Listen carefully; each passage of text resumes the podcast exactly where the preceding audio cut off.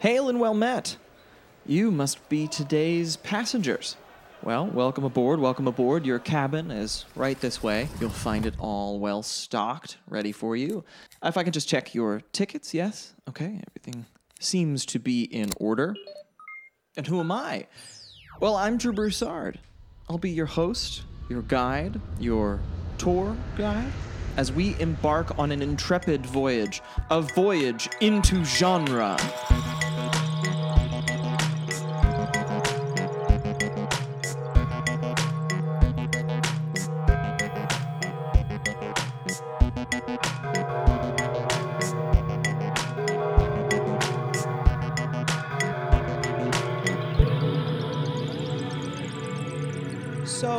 I should tell you that I got my start, both creatively and professionally, in the theater. I have spent a lot of time on or around stages, and a lot of that time has been spent around Shakespeare. Now, there are a lot of very well-founded critiques of the constant need to revive Shakespeare plays, but I think that one thing that I've always found thrilling is the opportunity to see someone, whether that's a performer or a member of the creative team or even a playwright, take a classic text and turn it into something fresh and new.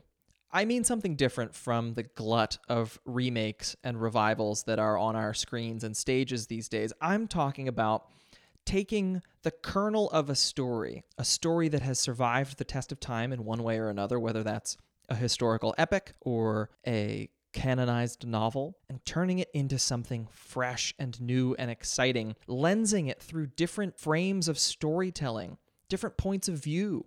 There is a particular pleasure to seeing a story that you thought you knew turned inside out or sideways or lopsided or, I don't know, whatever other multi-dimensional direction you want to consider. So today, I figured we would go find two authors who could tell us a little bit firsthand about taking a classic story and turning it into something fresh, new, and different.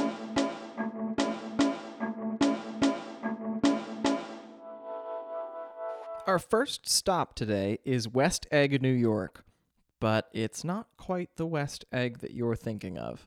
And no, I'm not a necromancer. I haven't brought Scott Fitzgerald back to life. Nghi Vo is the author of the acclaimed novellas When the Tiger Came Down the Mountain and The Empress of Salt and Fortune. She's a Hugo Award and Ignite Award finalist and the winner of the Crawford Award. Her latest book is her debut novel, The Chosen and the Beautiful, in which she retells The Great Gatsby from Jordan Baker's perspective. Except in this book, Jordan is a queer Asian adoptee who might have a little bit of magical ability. Oh, and did I mention that Gatsby might have sold his soul to the devil? It's a hell of a thing to take on one of the great American novels, and so that's where we got started, with the why and the how. Well, it all started when, in my younger and more tender days, no, it's not like that. I was, like every American advanced placement student, I was given The Great Gatsby as a teenager. So, it came along with the whole Nathaniel Hawthorne, Edith Wharton package. But that one actually stuck with me, possibly because I nearly got hit by a car in the parking lot shortly after we started it. So that leaves a mark. It's not meaningful. I was clumsy, and that was a high school parking lot. It's like daring death every time you try to leave or approach school. So, the roots go way back. It's a story that stuck with me. It's a story that I think resonates with teenagers so very well because it's all about these big emotions that you can't control. And I think that's a key part to being a teenager. It's so many big things we can't control. So it's nice to see a reflection of that. In a more immediate sense, it came about in 2019 because I was in the middle of writing a fantasy novel for my agent. And she asked if I had anything else going on. And I sort of just off the top of my head pitched what would eventually become The Chosen and the Beautiful. And when I get done with that 3 or 4 sentence pitch, there was a pause. And she's like, "Nee, I want you to stop writing what you're writing. And I want you to write that instead." Because Diana's brilliant. And of course, she saw the clock on the wall in terms of, wait, That's coming out of copyright. This can be a thing. Right. There's this wonderful commonality when something is a part of the American canon.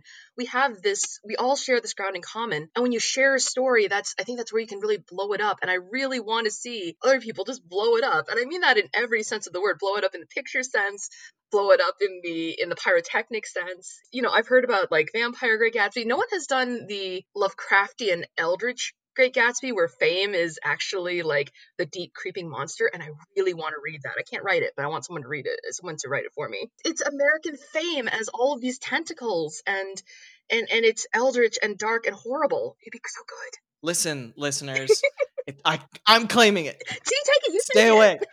I like this ethos of go big, take these classic stories and run with them. How close did you feel like you had to stay? Were there things that you felt like, oh, I can't change this, or was everything up for grabs? I think this is one of those things where it really turns out to be the sort of thing where I wanted to stay so close to the story because I love the story. It was, are we allowed to give spoilers? I mean, it literally is about 100 years old now. Can I give spoilers? I was going to say, I think, at least? We'll go ahead and say yes. Okay, so I think for the way the story to work, I think there's a story where Gatsby lives. I think there's a story where Daisy is stronger, and a story where we end up with Nick being a little bit more of someone who makes decisions. But that wasn't what I was doing. I love that arc and the rise and the fall. And I hope that if anyone takes anything from this work, I hope they understand that I love this story very much. It's lived in me for a very long time in a way that few other stories have, because, you know, I got it so young. I mean, the only story that I think compares is maybe Edith Wharton's Ethan Frome, which I have strong feelings about and I can't stand it. So, you know, I try not to go near that one. I think that the joy of The Great Gatsby is it is exactly what it is. And I can't wait to see people give Gatsby a happier ending or even a darker one. But that wasn't what I wanted to do. I wanted to stay as close as I could because there is a lot of fun in that. I'm actually using some lines from the original text just to play with. And because Fitzgerald is as good as he is, there's so much fun stuff there to play with. I noticed a couple of those and had that thrill of... It's even more than the thrill of like a great cover song. It's the great interpolation. It's the great mashup. It's that moment of like, oh, it's the pleasure of recognition. Yeah. So you've said the word joy a couple of times. Your joy on the page is evident on every single page, even when things are very dark. And it comes through to the reader and in an infectious way. There really is a buoyancy and a oh yeah, cool. I got to keep reading. That's a tough thing to pull off no matter what you're doing, but particularly with a book that has some really heavy, dark stuff in it. How did you strike that balance? Because I was having fun. Obviously this book is fan fiction. I'm a fan fiction writer from way back. It's got to be fun. And I think there's a certain amount of slightly sadistic glee where you know that something is going to get a reaction from someone. And that's fun. And even if it's the reaction where they're like, oh, I wish you hadn't done that to me, it's still kind of fun. Would you talk a little bit more about your history in fan fiction and how you brought that to this? My history in fan fiction goes back to before I knew what fan fiction was. So, you know, I was a little kid, and there are stories in my family about the fact that before I could read, I loved books. I loved the object. I wanted to play with them. I wanted to gently stroke them, which can't have really been a settling thing for my parents. It's like, what the hell are you doing? It's like, I don't know.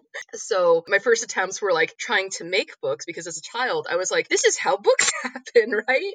And, you know, it's tape and staples and newspaper and stuff like that. And then I realized there were things inside the books, and I was just a lost cause entirely. So, you know, I was doing what essentially was fan fiction of like the American Girl stories, the Berenstain Bears. And, you know, I'm going to be turning 40 this year. So I didn't really get the internet until I was in high school, early college. And then suddenly there were all these people also doing it. And then it took like another 10 years before I was quite brave enough to hop in. I mean, at that point I was already, one of my side gigs was ghostwriter. So, you know, I was definitely writing the whole time, but suddenly I was sort of infected with, once again, it's love. The best fan fiction writers I know are all given or have all nurtured a deep love of their canon material, even if it's a love that's born of rage, because you can love a thing and you can be very angry with it, and then it becomes something like almost a duty to improve upon it or to offer people an alternative. So my history of fanfic is inherently a positive experience.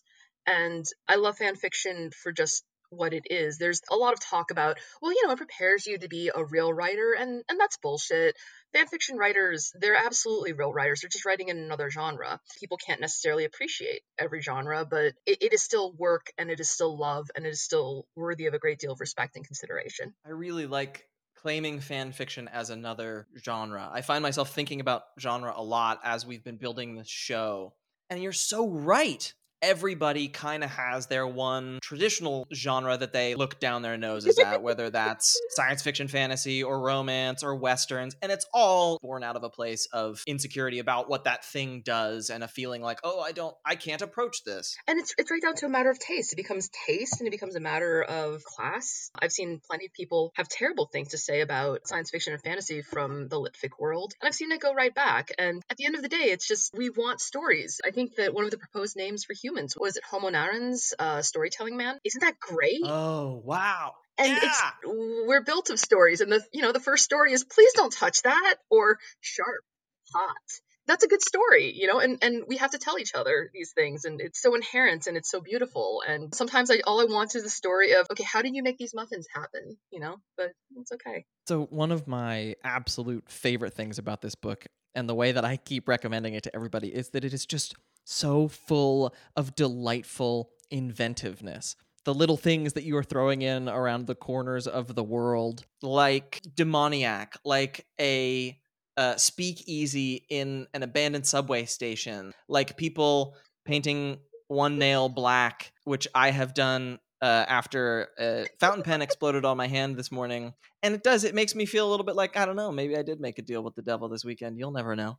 All of these little things, and so many of the best part about so many of them is you write something on the page and then you maybe never mention it again, or you mention it like twice, but it has stuck in my mind and my imagination has run wild being like, what else is going on at that bar? If this bar's here, are there other bars? What was it like getting to sort of create this fantastical 20s New York? And you know, was there more? Are there things on the cutting room floor that you're like, I wish I had gotten this in? Yes, there was a ghost tour. There was like a literal ghost tour to see real ghosts. And Diana, my agent, would like me to stop bringing this up because she's like, the people are going to think that I was so mean to you. And I'm like, you weren't, but I missed those ghosts, Diana. I really missed them.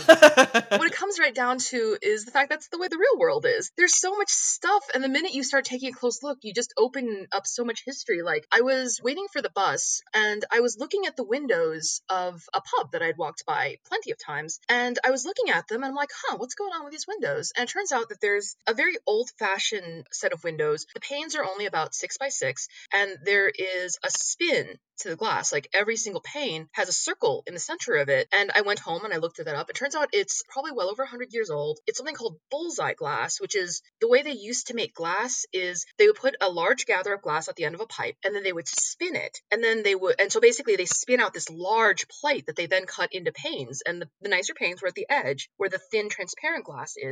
And the cheapest glass was the center, which is the bullseye where the puntee hits the glass.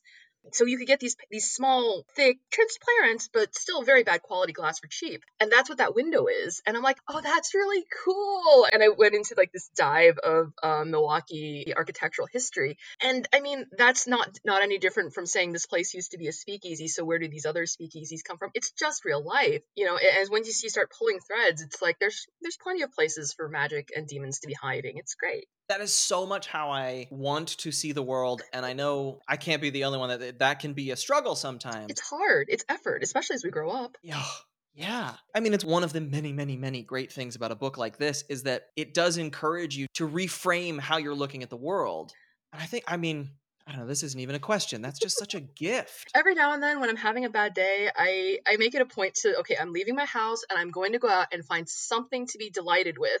And sometimes it's watching a pigeon just step on a sparrow, which, okay, that wasn't, it's not really full of wonder, but I'm like, oh my God, he's like 4 times the size of that sparrow. This is fantastic. It doesn't always come from a great place. Sometimes it's just watching a sparrow get stepped on by a larger bird, but you know, it's still great. It's still, I'm like, yes, that is in fact a source of wonder for me today. So right now there are a lot of conversations about, is this going to be our Roaring 20s? Are we going to have another Roaring 20s? And I couldn't help but thinking about that as I was reading this book. You know, Gatsby is one of the great stories of the Roaring '20s. Maybe it's just because of the world that we've lived in, the world that I've grown up in. There's a way that you both represent the magic and the joy of an ebullient society being like, fuck it, let's go for it. Let us have fun for once. Life is short. But you really, in a way that I, certainly when I read Gatsby, I haven't read Gatsby since I was in high school. The last time I encountered it was when I saw Gats at the Public Theater, and that was 6-7 years ago. So it's been a minute, but I recall it as having a melancholy that was more of a personal melancholy than a societal melancholy.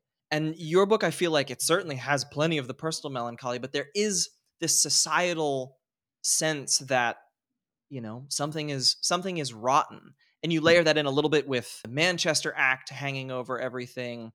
How much were you thinking, I guess, about the present as you were writing this? Or were, you know, is it one of those happy happenstances that you look back at it and you're like, oh, it turns out I was thinking about this too?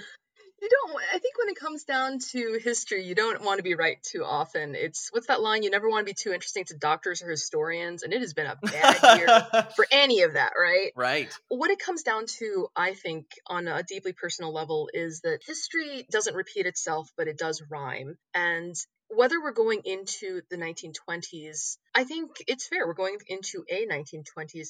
However, there's also the fact that the 1920s, as they were historically, were a very dark time. I mean, one thing I wanted to take care to point out was that Jordan, as an Asian American woman, cannot vote. Daisy's only had the right to vote for 2 years. And these are things that we don't necessarily get because that's the water that Fitzgerald himself is swimming on. He has no reason to point out that women have only had the vote for 2 years. One of the interesting things that I discovered while I was writing the book was what the Twilight Sleep was. Are you familiar with that part? It was... It's actually something that's in the original book, and Daisy actually, by name, mentions the Twilight Sleep. It's a reproductive process where women going into labor are given scopolamine, which is powerful, powerful stuff. And they're basically knocked out for their whole labor. And the idea was it was very modern. It was very scientific. It's a way to give birth without any pain at all. You go to sleep and you have a baby. You have a beautiful little baby in your arms when you wake up. The problem was this wasn't a process that actually prevented pain. It prevents awareness of pain, which is not the same thing. So, you know, to quote a very famous book, The Body Does Keep the Score. And afterwards, especially in the United States, where the process was not actually created, but imitated, and sometimes imitated very badly, women would start to have these terrible flashbacks of pain, of being, because during the process while they were knocked out, they were blindfolded and they were tied down so they couldn't hurt themselves as they thrashed. And so these women would get these terrible nightmares about being tied down, being blindfolded, being in great pain, and no one coming to help them, no one paying any attention to them. That was such a horror show for me when I went and looked it up because, you know, I mean, it's a single line in the original novel and I had no idea what it was. So I thought, okay, better go check on that. And then the more I thought about it, the more I'm like, Daisy is, I think, maybe 24 at most. She's very young and, you know, she didn't have Pammy when she was older than 21, 22. And for all of Daisy's fault, and Daisy is cruel, and I like to think I make the point Daisy is dangerous. That is still a hell of a thing for someone at the age of 21 to go through. So, I mean, the darkness was there. It was just, it's harder for us to see in the original. And the darkness is still with us. And I think it's both a privilege and a responsibility to say, hey, look at this. Isn't this horrible? The more I look at scopolamine, I'm like, wow, you gave that to a pregnant woman. That's a thing you did. Yeah. I find myself sort of just continually being shocked by how horrible we've all been to each other for so long. That's kind of a simplistic way to say it or to think about it.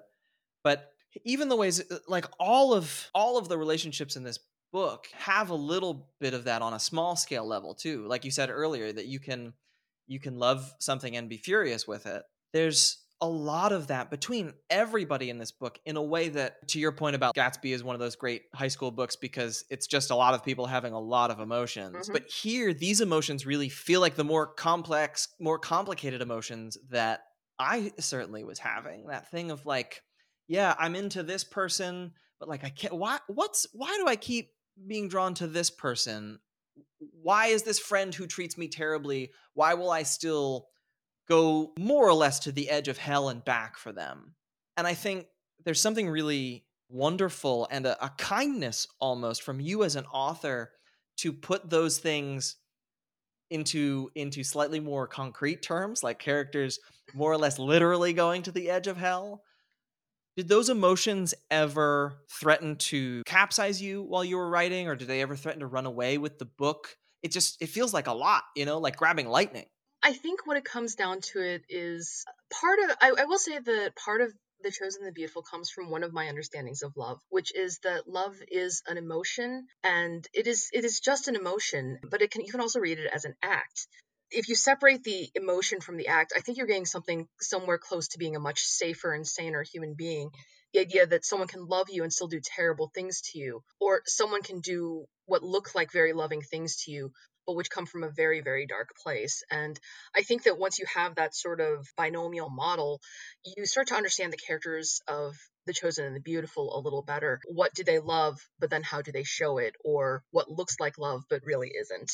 I think that the question of Gatsby's affection for Daisy and vice versa, that's one that started, I'm pretty sure, as soon as The Great Gatsby was published. What is it that he feels for her? And is it real? And is it love? And at the end of the day, it doesn't matter, because whatever the actions occurred there, they can't cover enough to make it worthwhile for Daisy. They can't cover enough to change who she is, or to even find like a livable medium. I think that the question of love it's one that has to be forgiven in some cases, especially in the world we live in. People do terrible things for love, and while you may forgive it, you should really make it a point to prevent them from being able to hurt you or the people you care about.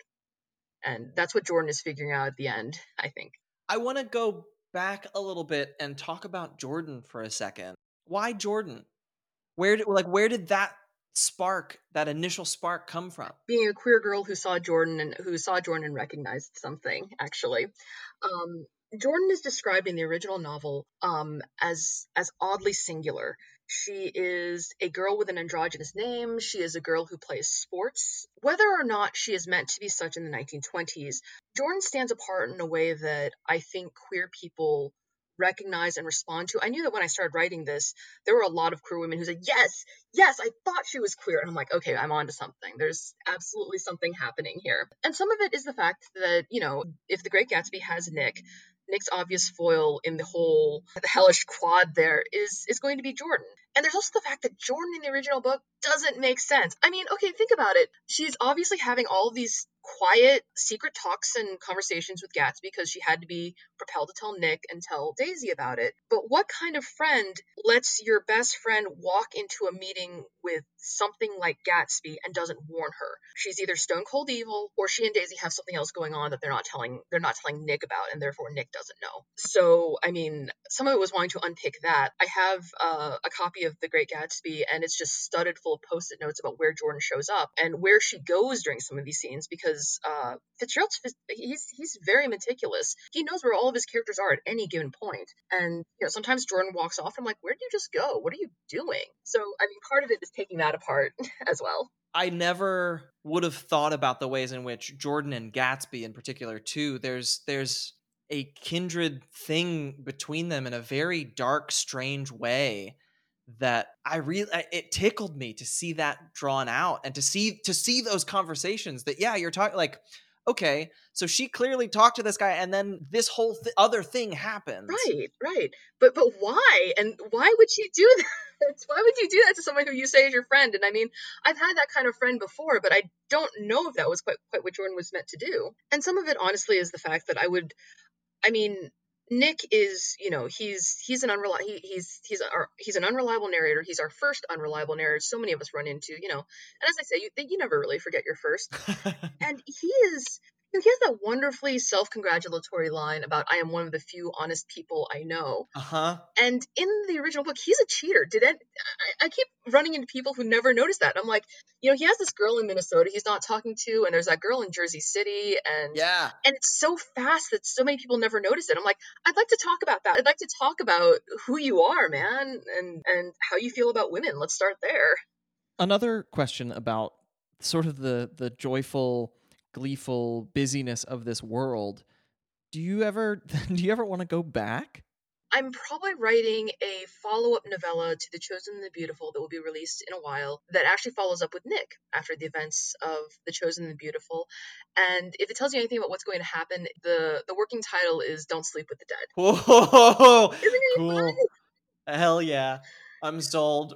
I'll be the Scott Pilgrim sitting by the door waiting for something that I've just heard about. Oh, thank you. I think it's going to be a lot of fun. And I mean, I'm pretty hard on Nick, I think, when it comes down to what I did in The Chosen and the Beautiful. I mean, there's the big spoiler at the end, of course, but I mean, I think some of my feelings about Nick come through pretty clearly in Jordan in terms of how I feel about, well, let's say the cheating and honestly the snobbishness and the self-congratulatory behavior, which I think I do find a little bit forgivable when I realize everything he's been through. Like, I looked up Nick's regiment when I was doing the research for the novel. That's a real regiment that he's in as well, part of the group that was the first to hit European soil from America.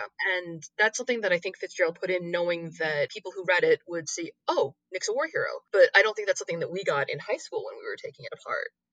Yeah. Oh, absolutely. How weird to look at that book and realize that when it came out, that was present tense for people. Mm-hmm. And then to realize how much it faded so that we could read it and be like, oh, okay, he fought in the war. Great. Without that context of like, he was one of the first people. He would, I mean, Nick, that's so strange to me. And the idea of bringing it forward to a place where we can recognize the, both Nick's possible PTSD, Gatsby's literally meteoric rise to power after in the shambles of it. Yeah. No, it's, did you know that the Great Gatsby was actually a very poor seller when it first came out? It was, yeah. When Fitzgerald himself died at the age of 44, there were still first editions sitting in the publisher's warehouse, which is, you know, every writer's nightmare. It's my nightmare. But no, it was a poor seller. People didn't quite know what to make of it. Some people thought it was a crime novel, which was fascinating. Wow. And so it just sort of languished in obscurity straight through the 30s, because in the 30s, no one wanted to read that. Everyone is poor. Everyone is hungry. We don't really want to read stories about rich people behaving badly. It actually, and I owe a great deal of thanks to Maureen Corrigan, who wrote So We Read On, which is where I got a lot of this fun trivia and historical background. The Great Gatsby was selected for a program which was designed to get paperbacks in the hands of American troops in World War II. Paperbacks were new technology, and The Great Gatsby is short, it's punchy, it's a fun read, and by the 1940s, it's nostalgic. And so it was put in the hands of U.S. servicemen from the European theater to the Pacific theater, and they read it, and they brought it home, and they became the next generation's worth of English teachers. That is the making of an American classic. It's luck. It is a bit of a tragedy because the writer didn't get to live to see that full potential, but that has given me a very interesting look at what becomes canon.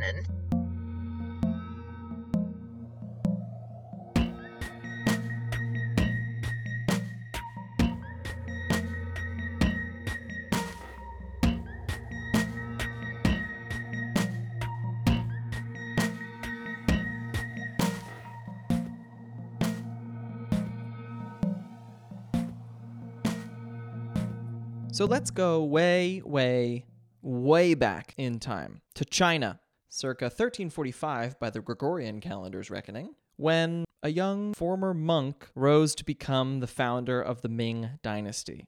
Except this time, it's going to happen slightly different from how it did in our history. Shelley Parker-Chan is an Australian by way of Malaysia and New Zealand. She's a 2017 Tiptree Fellow, and spent nearly a decade working as a diplomat and international development advisor in Southeast Asia before turning to writing. She currently lives in Melbourne, Australia, and to get things started, I asked her not only to describe the plot of her new book, She Who Became the Sun, but also, well, to give me a little bit of a history lesson. So it is set in 14th century China, when historically the Mongols are ruling China. And this peasant guy came along. He absolutely didn't care about the fate of the Chinese people being crushed under the Mongols. He just had this intense ambition. He was one of those guys who woke up and was like, you know what? I am destined to be great. And he made himself great. He was a monk. He became a rebel commander. He built himself an army and he kicked the Mongols out of China and he made himself the emperor, which is one of the most astronomical rises in human history. And I thought, you know, it might be really interesting to see how this ultimate patriarch of the Chinese system might look if his story was that he wasn't a man. How's that going to subvert empire? How's that going to break the foundations of the patriarchal state? I always say, don't learn history from this book, because this is like my radical subversion of history. So I feel really bad when people come to me and they're like, oh, I learned so much about the Ming Dynasty. And I'm like, no, stop. It didn't go that way. Now, I come from a fanfic background, and my brain really works in the what if way. So I find it really interesting to think about things that have happened and just be like, oh, what if? Also, because I'm queer, I didn't see a lot of queer representation. So I'm usually like, what if that person was actually gay? So I was always looking for something I could never find in the historical record. And that's when you start to play with stories and be like, well, I'm just going to make it the way I want it to be and see how it works out from there. It didn't start out as a story of this particular emperor. I'm really into monks, you know, which is a weird thing to say. And I apologize to the monks that I have actually known. They're all wonderful people, some very dedicated nuns. But I just like the idea of removing yourself from the world in pursuit of faith. But then I really like the idea of a bad monk, like someone who actually can't do that. And I came across the idea of this emperor who actually used to be a monk very briefly in his youth. And I just became obsessed with the idea of how can someone, who's been a monk, which professes, non-attachment to the world, could also possess this incredible ambition and turn out to be the most tyrannical man of all time. And, an emperor is the ultimate father of the Confucian world system. And I was just like, screw you, Confucius. You have built this state that we all suffer under. Now I want to twist that and make someone who's not a man have that position of ultimate male power. So I wrote this book out of spite. There you go. There is a lot of different kinds of anger in this book. What can turn somebody who at one point in their lives was dedicated to giving everything up and sort of a selfless unattachment to the world turn into somebody who wants everything, who wants to be on top of the world? And I only just, as you were saying that, started thinking about it, but the ways in which all of these characters have these desires, these pulls, these wants, or these not wants that are fueling them in very passionate ways, I guess is maybe a better way to say it than angry ways. What was it like putting yourself in the mind of these characters who so rapaciously want? I think for my main character, Zhu Yuanzhang, it was extremely hard to build that character. I always think there's like this fundamental mystery at the core of ordinary people who have such extraordinary desires. Like I myself as an ordinary person find it like almost impossible to comprehend. How are you born just an ordinary peasant who has never seen outside of like a tiny little village and have, ambition for what you've never seen before? How do you have a desire that large? And this is not just for the character that I built, but it's for the historical person as well. Like how could you be this guy, and dream of being literally at the top of the world? And I don't think I can solve that. And sometimes I don't think you need to solve that. Sometimes it is like a mystery. And I think that's often why when we think back to figures like Alexander the Great in those fantastic books by Mary Renault, you sort of reach for the mythic explanations. You reach for like God or fate. In the sense of the Greek heroes, they have a destiny. Because it is sort of inexplicable, and to reduce it to pure, simple psychological terms, I think takes away a lot of like the grandeur of it. So for that character, I could never fully distill it down. But at the same time, she does have some, I think, more relatable things that drive her, like fear and having been told her entire life that she's worthless and useless and a girl. Like these things come from a fairly relatable place, I believe, in a contemporary society. Because when we write about the past, we're writing about the now. I am not pretending to write about gender dynamics in 14th century China. I am actually writing a story about, our current day and what it's like to be a variety of marginalized identities. And some of the other characters were really easy to write because they're basically just aspects of me. All authors say, well, many authors, like their characters are just different slices of themselves running around in a universe. And so, most of the characters are a part of me, but actually probably not the protagonist, Jew. She's not. It's funny to hear you I guess, own up to putting yourself into this book so much, because there's also this very wry narratorial voice that crops up every once in a while. And I found myself so delighted by it, because you and I have never met. This was the first piece of your fiction that I had read. And yet I felt like in the course of delivering this epic story, which lands just like any good epic story should, I also had these occasional moments of feeling like you or some narrator was present over my shoulder a little bit, not pulling me out of the narrative, but just being able to remark every once in a while. I guess I want to know a little bit more about the writing and putting together these different points of view, both the characters and then sort of the larger narratorial one. Ah, you're talking about craft, and I don't think about craft very much. Like, I've never done an MFA or any of that.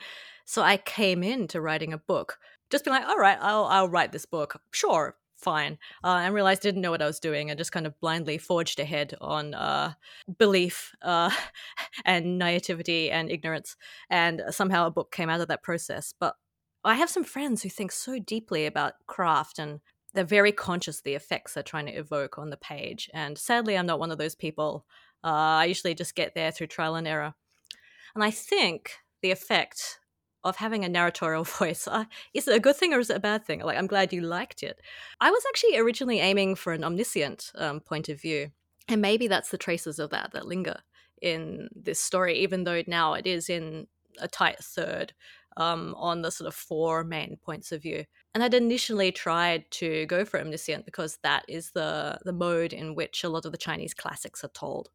You do sit back a little. And that is maybe one of the best voices, I think, for observing tragedy. And because you get the deep sense of irony.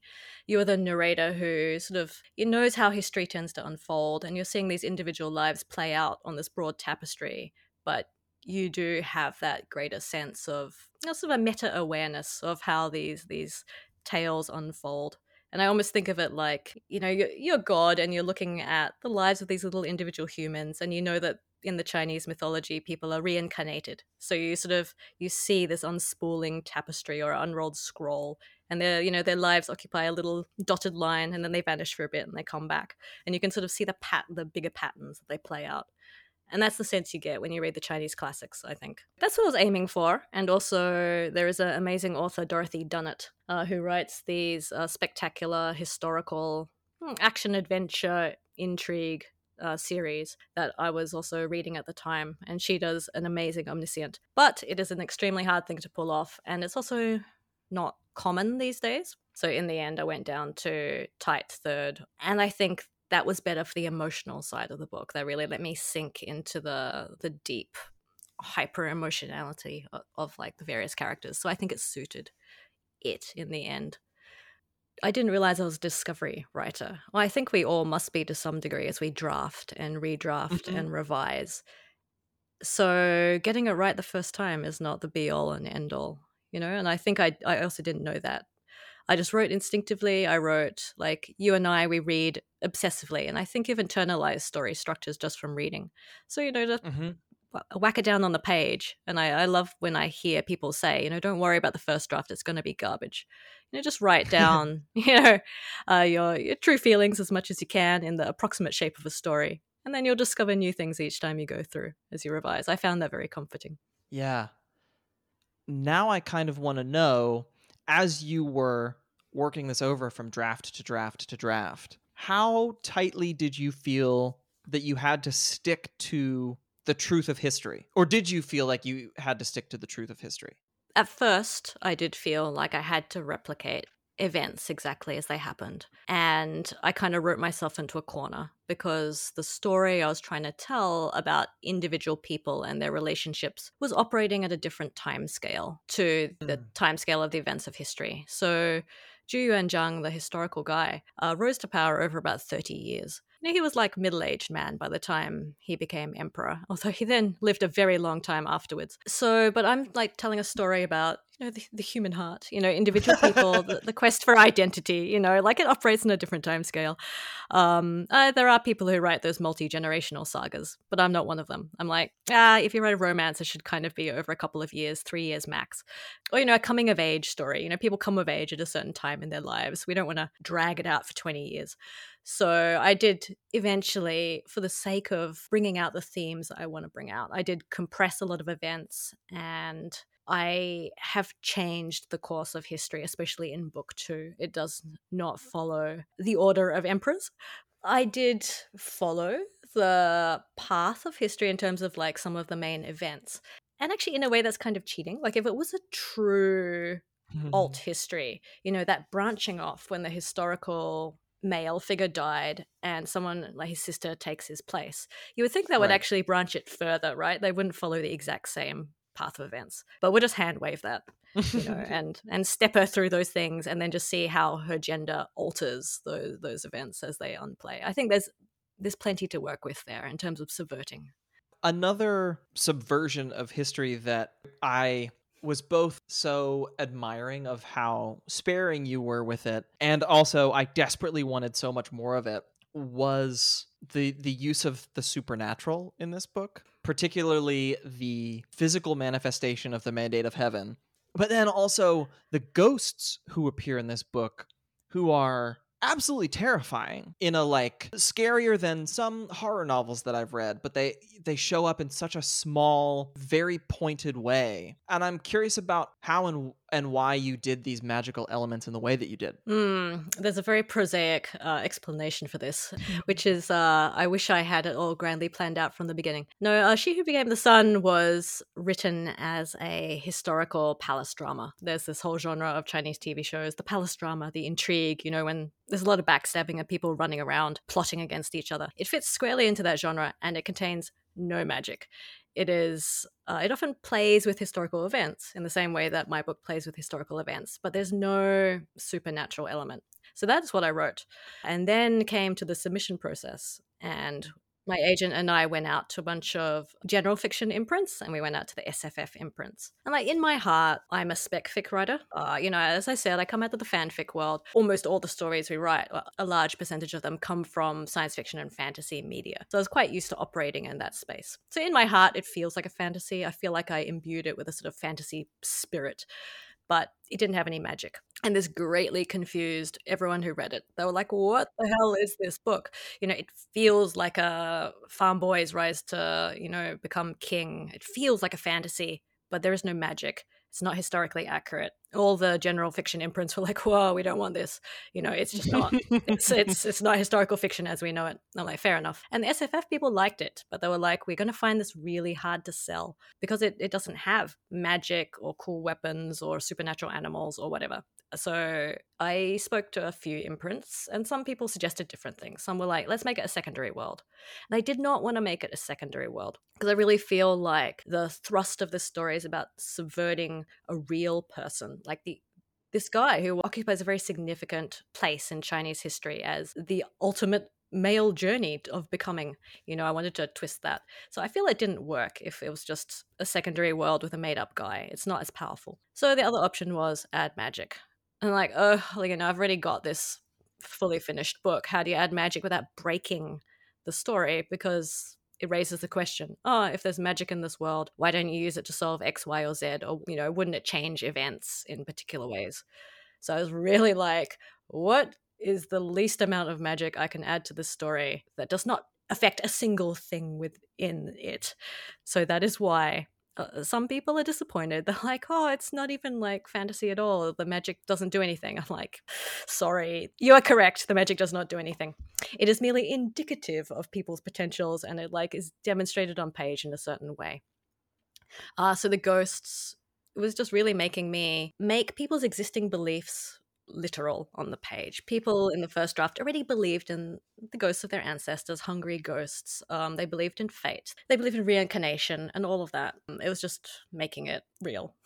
So that's how it came to be. I really like that. I had been thinking as I was reading it, and I had the note written down, and I didn't know how to ask the question without it, I don't know, seeming to my mind almost rude to be like, what genre do you think this book is? because I was pleasantly surprised. But this is a show, the original genesis of having these conversations was to continue to help bust down the doors of genre and show the ways in which, you know, anything can be anything we say it is a little bit. And I like the fact that this book challenges your perception of, okay, it's coming out from Tor. It must be science fiction, fantasy, speculative in some way. And it is. It feels so much like it stands alongside all of the other books on the Tor list and like it is unique, which I think is just, it's a really cool, exciting moment to sort of, as a reader, read something and be like, well, this is basically unclassifiable because it's a bunch of different things. It must be something new. Very cool,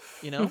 Yeah, I mean, I'm all on board with that breaking down the barriers of genre. I love it. Let's do it more. I think authors in general are quite frustrated by this pigeonholing of, you know, this is what your fantasy book must be. This is what your YA book must be. Yeah, you know, we just want to tell a great story. And like, let's borrow from everywhere. You know, some of my favorite books are crime novels with a little hint of speculative, or, you know, why not mash together horror and romance, or fantasy and literary, you know? I think it's just, as creators are looking outside of the US and the Anglophone world, I think we'll see more interesting influences on the shape of the books that we tell. Like, for instance, my book was very much influenced by Chinese TV dramas, which have their own specific genres as well. Had mine been a Chinese TV show, I think people have instantly understood, oh, it exactly fits in, like, you know, a category, an existing category of thing. It is not new or fresh, let's be real. It is just, it's, well, maybe it's a gay version. So that's the newness of one of those existing shows. But bring it to the US and people are like, oh, this is new and exciting. No, I think this is the cultural cross-pollination, and I'm really excited to see it's happening a lot these days. Outside of your writer life, you have worked as a diplomat, and we're talking about palace intrigue and plotting and people moving pieces around in the background trying to vie for power.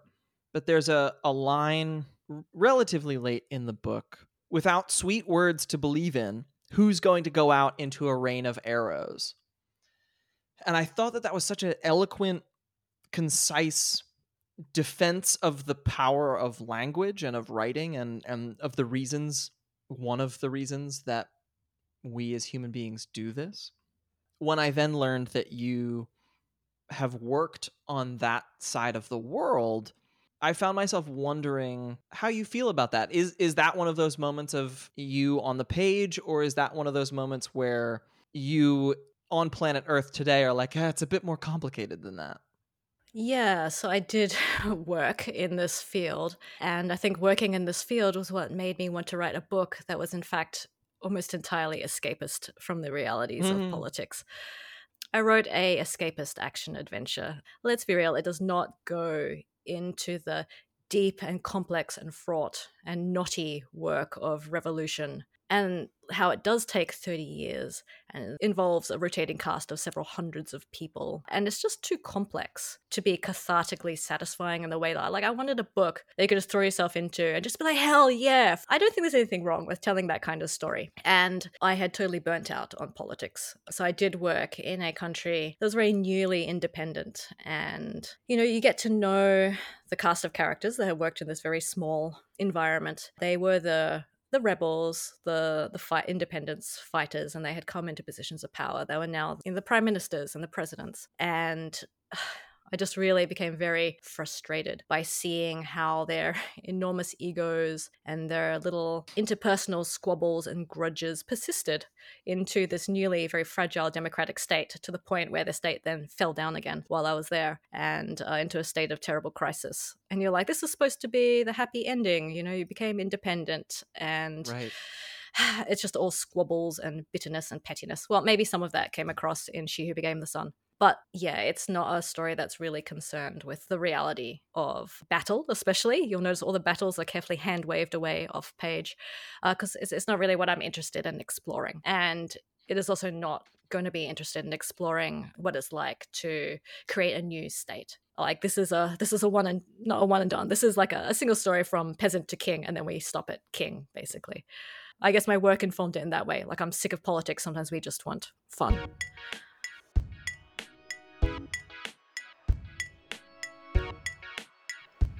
So our last stop today is Baltimore, Maryland. I've been thinking about who gets to tell stories and what stories are getting told. And when I think about that, I think about the time that I spent working in theater. And I think about one person in particular, my dear friend and my old boss, Stephanie Ibarra, who is now the artistic director of Baltimore Center Stage. Stephanie is a brilliant producer and a tireless advocate for artists, specifically underrepresented artists. I thought it would be fun, after having spent years with Stephanie toiling in the background of various Shakespeare productions, to just talk to her about what it means to be in charge, whose stories she wants to tell, and how she is interpreting this idea of the classics. Well, when I think about the sort of future of storytelling, it feels correct to do some amount of reaching back. You know, that feels right. But I think the interrogation of canonical works, or questioning the assumptions about where our stories are rooted, that feels like objectively good for our collective, you know, humanity. But also it feels like any one of us who is in the business of storytelling, regardless of the medium, it feels like it can and should be informing the way we move forward, if only to understand where we don't want to go back to. I gotta say, like, especially in this new-ish role of artistic director, I feel like that word, classic, it has been weaponized repeatedly and used against me to illustrate a thing that I'm doing wrong, as in if I have audiences and stakeholders and board members and folks who are really invested in theater and my specific theater at Baltimore Center Stage. And I often now put the classics in air quotes because it feels like an amorphous sort of and completely subjective word. And frankly, it feels incredibly coded too. So I spend more time than I want to actually thinking about what even lives inside of that word classic and how to tease it out, hold on to what's good about it, and actually push against or do away with the status quo that is holding us back. I want the stories that challenge all of the narrative assumptions about women of color in particular. And so I'm here for any retelling and reframing of how women move through the world. I don't think we've gotten a fair shake in our canon, let's just say.